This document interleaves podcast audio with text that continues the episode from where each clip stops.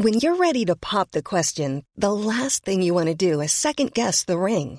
At Bluenile.com, you can design a one of a kind ring with the ease and convenience of shopping online. Choose your diamond and setting. When you find the one, you'll get it delivered right to your door. Go to Bluenile.com and use promo code LISTEN to get $50 off your purchase of $500 or more. That's code LISTEN at Bluenile.com for $50 off your purchase.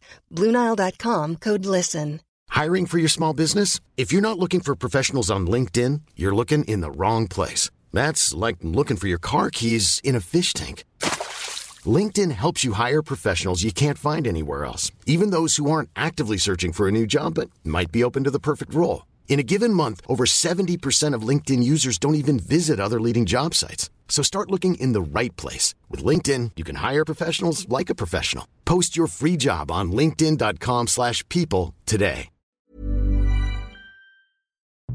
And these guys, within 30 minutes, managed to pull off one of the greatest heists in the history of America. Welcome to our special 20th episode edition of The Great Fail, a podcast that examines the greatest success stories and their spectacular fails, what led to the demise of the most prolific people, brands, and companies. I am your host, Deborah Chen, and this week we'll be looking at the Dunbar Armored Heist.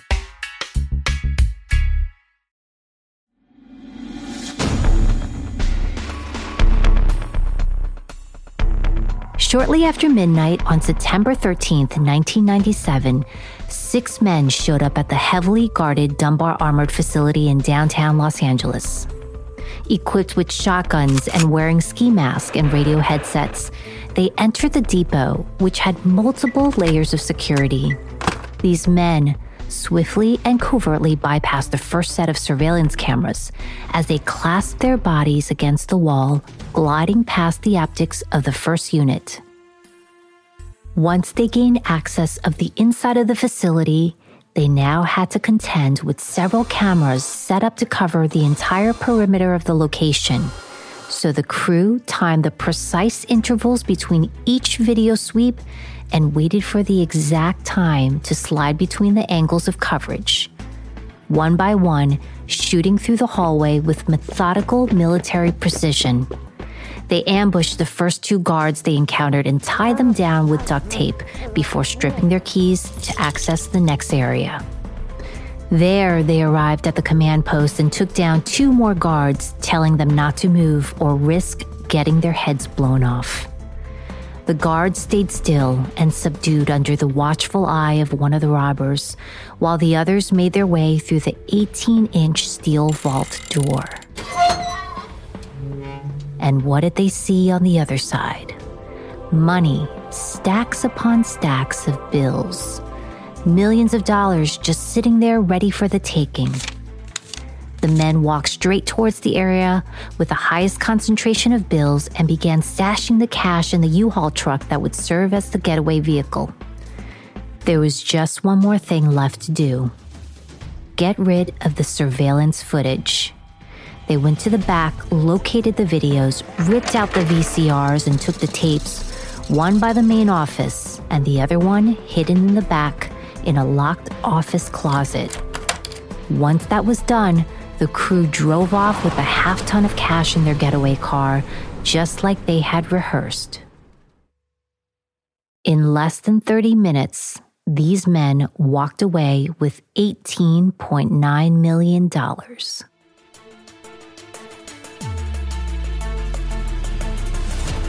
Welcome to the story of the Dunbar Armored Heist, from the warehouse in 1997 to the big house in 2001.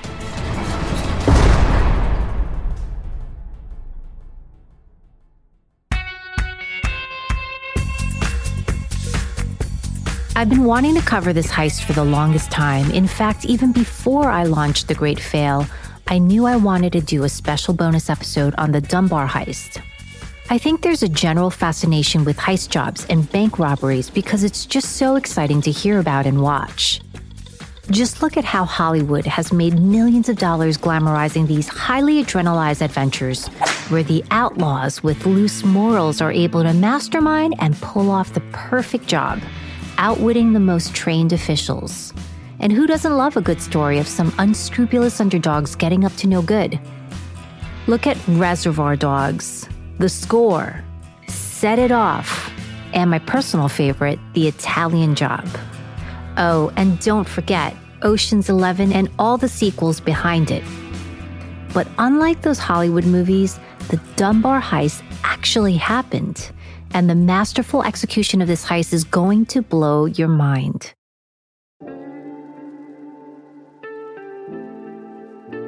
I was so excited to connect with the director of the documentary series Masterminds, Tim Wolochatiuk, who covered the Dunbar heist in 2003. Here he shares what initially sparked his interest in this project. Well, during the course of creating Masterminds, I was looking at various stories that would, of course, fit the bill of, of a fabulous heist. And during the course of research, we had a team of researchers looking at various stories, and Dunbar was very much at the top of the list. It had all the ingredients, the Dunbar heist, to be really a compelling story that was unrivaled. We have these guys who somehow, through this meticulous planning, were able to pull off what was seemingly at the time the perfect crime. So, what does the perfect crime have to do with the business focus of this show? Well, both require copious amounts of planning and strategy, laser focus, precision execution, the ability to pivot and adapt under extreme pressures, and constant leadership and management. And in the Dunbar heist, all of these elements were critical to pulling off the cleanest job anyone could have hoped for in the biggest cash heist in American history.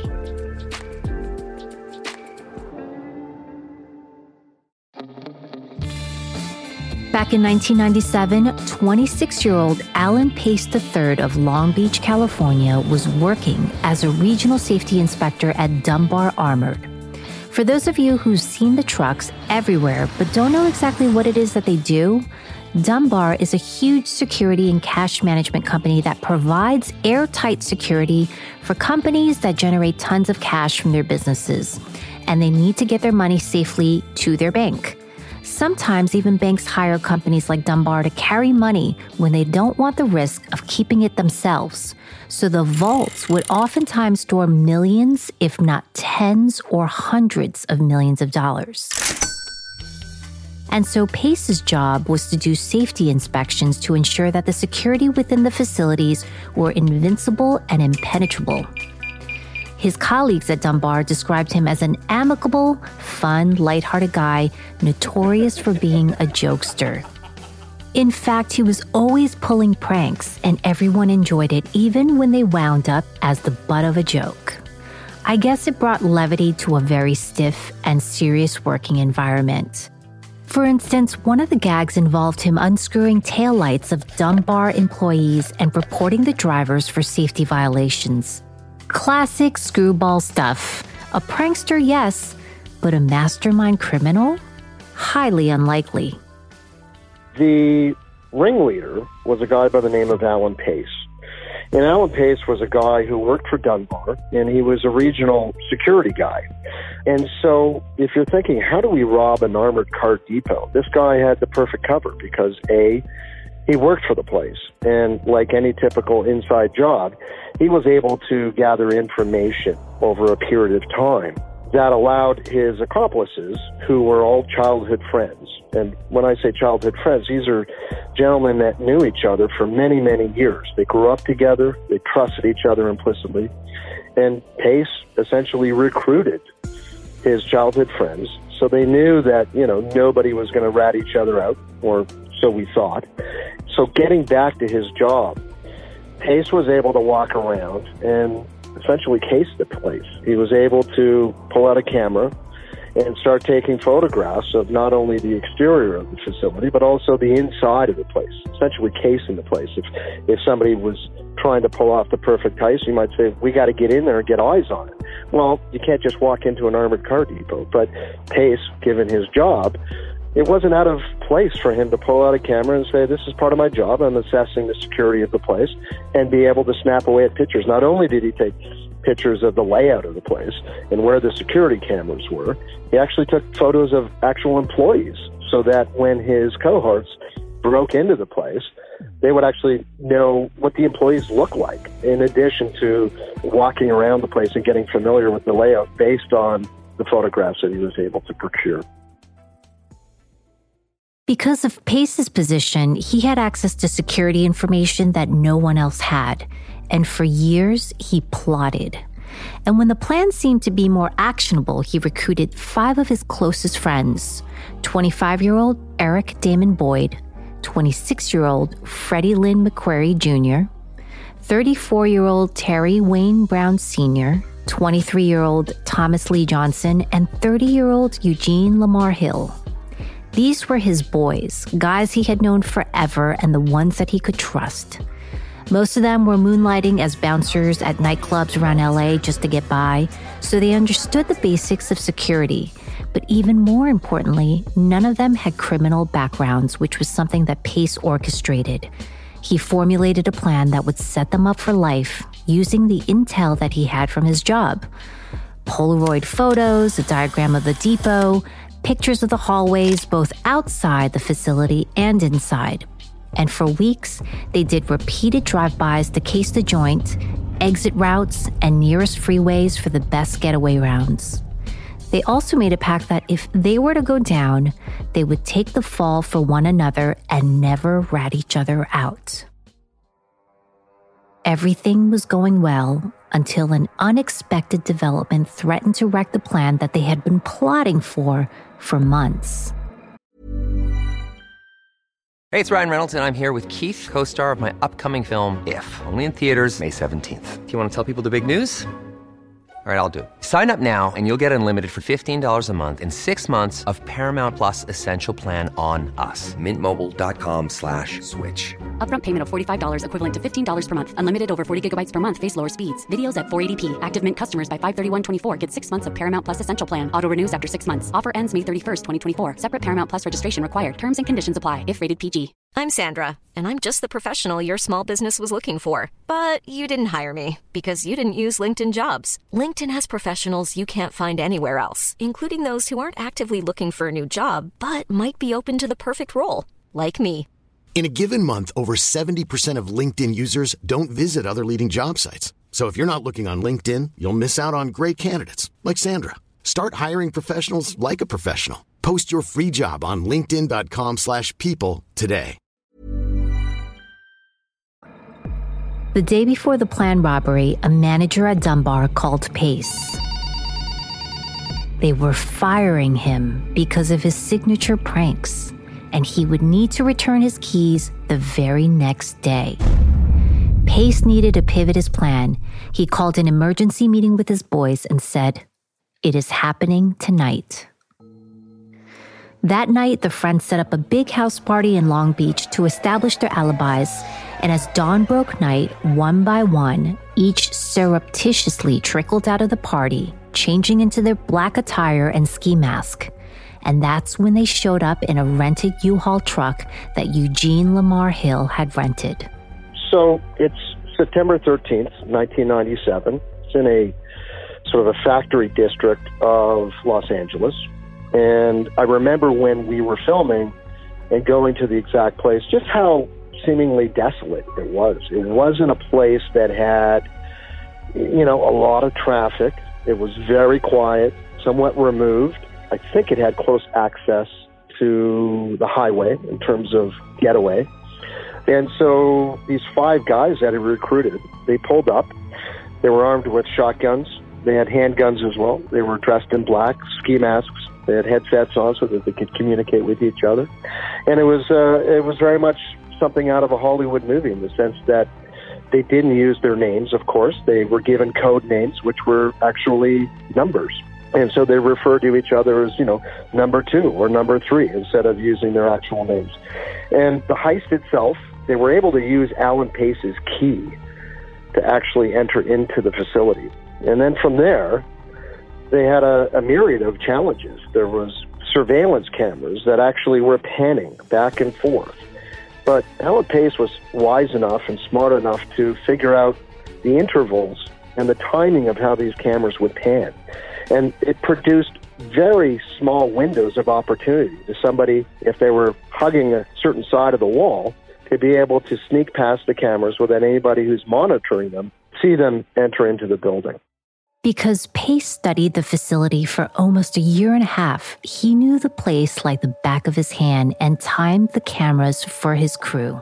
And that's what they did. They used these intervals of the cameras panning, and they were they managed to enter into the building, sneak past the cameras without being seen, and then they waited within the lunchroom because they knew that people would be coming in for their lunch breaks, and they basically waited and ambushed them as these employees came in, and they tied them up. Then they had to move into the vault. So, how does one get into an 18 inch vault that was just like Fort Knox? Easy. You walk right in. And the vault had an 18 inch thick door, seemingly impregnable.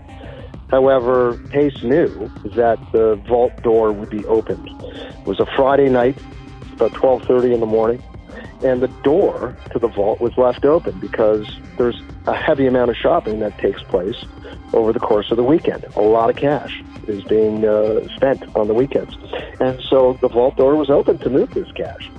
And again, Alan Pace knew this. He had scoped it out and he knew what he was doing and funneled all this information to his childhood cohorts.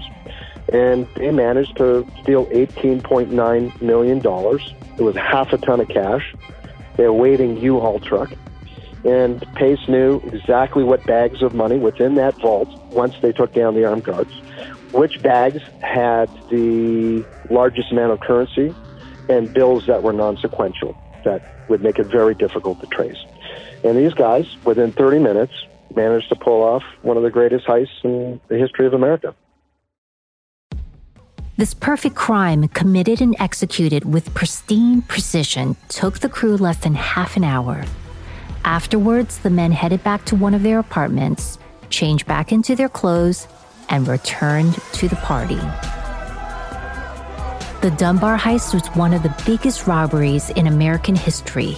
Within 30 minutes, six men made out with $18.9 million. For years, a task force comprised of FBI agents and detectives were stumped and had no other clue than a yellow plastic taillight that belonged to a U-Haul truck but none of the Dunbar employees were linked to any U Haul rentals, so they were stuck with a massive chunk of missing money and absolutely no leads. Although authorities surmised that it must have been an inside job, there was nothing they could find that linked the heist back to anyone internal. The police, in terms of their investigation, knew that this was very well planned. And if not very well planned, it was perhaps better executed even than the planning. And it went off without a hitch. Nobody was harmed. They got all the money that they were looking for. And there was no fingerprints left behind.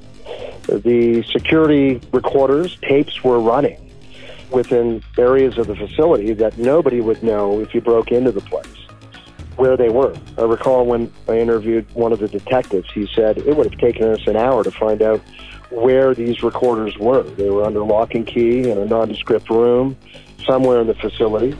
And yet these robbers knew where these recorders were. They went in, they stole the recorders, they stole the tapes, and there was no way for the authorities to, you know, really have any intelligence or evidence to go on. No fingerprints, no tapes, no nothing. The investigation came very quickly to a grinding halt. The case turned cold and the heat began to fizzle out. This investigation into the Dunbar robbery was exhaustive. And it involved not only the FBI, there was, of course, the Los Angeles Police Department, and there was also people from the IRS who were part of it. It's one thing to be able to pull off this heist that was conducted with military precision and get away with $18.9 million, which in today's currency would be the equivalent of about $30 million. And to get that out of the building. Once you pull off that heist, you would think you're on easy street. But now the situation becomes what do you do once you've stolen that money? How do you spend it, or do you spend it? You would think that after the heist, everything would be easy peasy. But they were faced with yet another problem how to spend the money. Pace first gave everyone $100,000 and instructed his buddies to lay low while they stashed the cash in a storage facility. It wasn't easy since everyone was already fantasizing about how they would be blowing their share of the $18.9 million pie. And that's when things got interesting. As the crime was beginning to look unsolvable, the crew decided they would have to launder the money by buying real estate, but not having anything traced back to their names. And they did so by enlisting an immigration attorney and paying him and his office manager a million dollars each to buy property and cars and invest in companies. In return, Pace and his crew were getting wages like they were working at a real job. There were a few close calls here and there, like one time when Pace realized he had made a large transaction with sequentially numbered bills and, out of panic, decided to burn the money but couldn't get rid of it quick enough. So a few of them headed to Vegas, baby.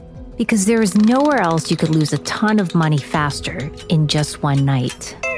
Other than that, Pace, the man with the master plan, hatched yet another scheme to help out his buddies. He would set up a party planning company called Extreme Entertainment, which would serve as a front for selling party equipment, including jet skis and limos and as a result, the company would start paying the guys huge salaries. But one of them was about to make a fatal mistake that would drag the whole team down. One of Pace's buddies who participated in the robbery was a guy by the name of Eugene Lamar Hill.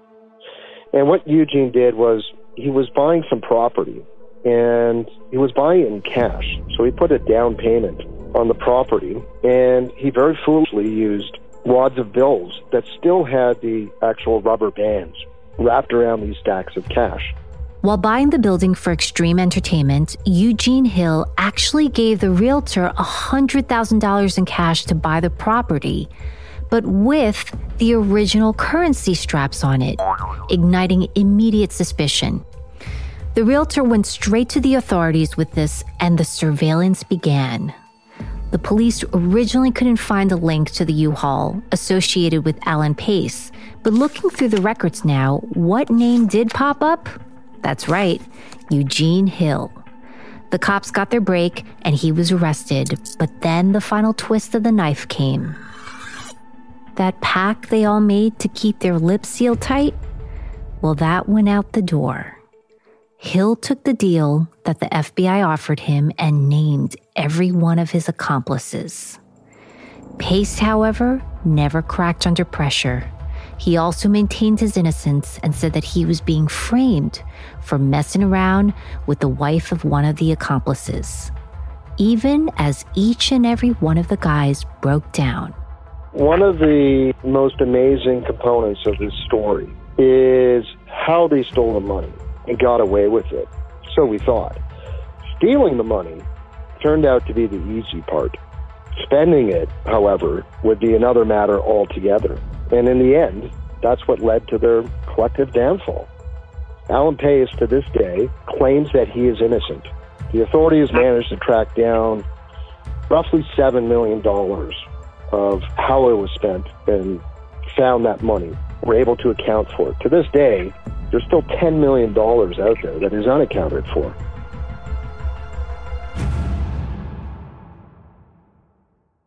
In 2001, they were all indicted except for Hill, who took a plea deal.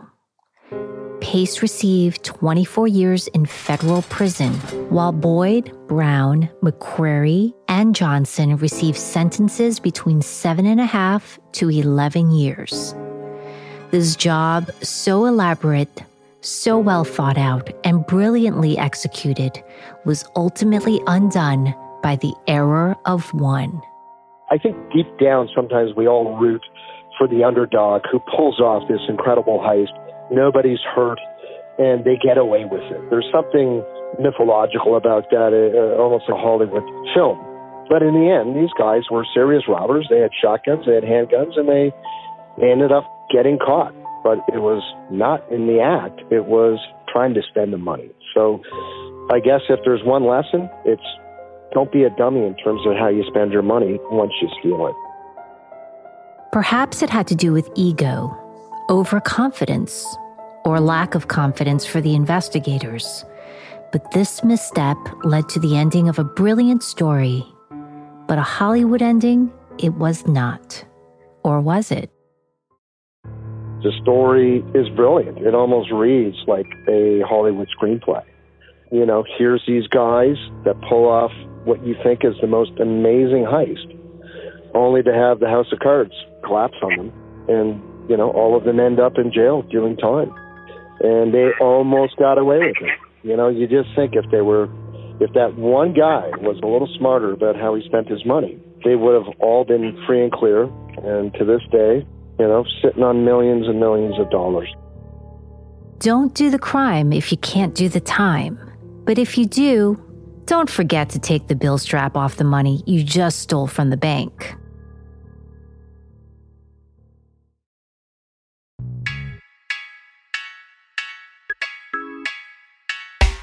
Special thanks to award winning producer and director Tim Wolochatiuk for contributing to this episode and sharing the research from his film series Masterminds, The Dunbar Heist, for this week's episode. And thank you for tuning in to this week's The Great Fail. Please make sure to visit our website at thegreatfail.com for behind the scene audio and video footage. If you like these episodes and want us to continue bringing you more, please subscribe to our newsletter because, well, not connecting with you would be our great fail. While you're at it, simply tell a friend about the show. That would help us out too. The research on each episode is extensive but none of them would be possible without the tireless efforts of researchers, writers, and reporters.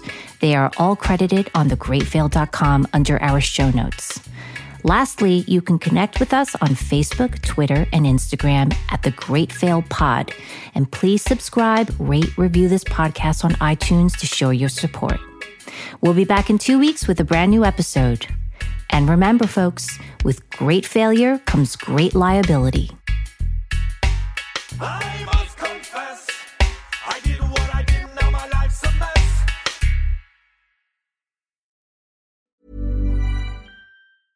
Planning for your next trip?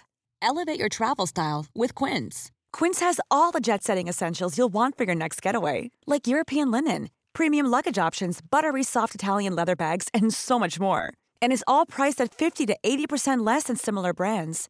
Plus, Quince only works with factories that use safe and ethical manufacturing practices. Pack your bags with high-quality essentials you'll be wearing for vacations to come with Quince. Go to quince.com/pack for free shipping and 365-day returns.